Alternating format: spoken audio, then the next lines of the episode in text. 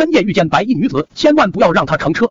深夜郊区，司机刚送完一个大单，司机心情十分愉快，打开音响，D 大调卡农的钢琴声徐徐透过车窗，打破了寂静的夜。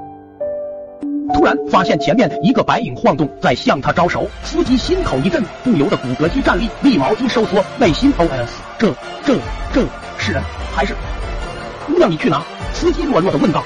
回家，他用沙哑的声音说道。前面火葬场，停一下。司机打了一个冷战，他强迫自己不要胡思乱想，加快车速，尽快的把他送到车内。司机通过后视镜瞥了一眼那女人，及腰黑色长发，面色惨白，一路无话。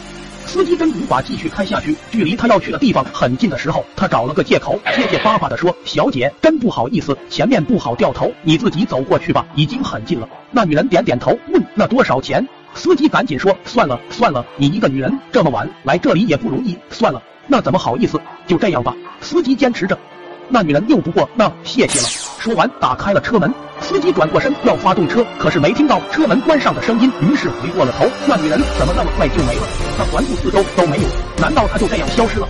他鼓足勇气走下了车，难道他就是他要崩溃了？刚要迈开步子，突然感觉有人抓住他的脚腕，他低下头，正，满身鲜血的趴在地上。白衣女子大声呼嚎：“师傅，请你下次停车的时候不要停在。”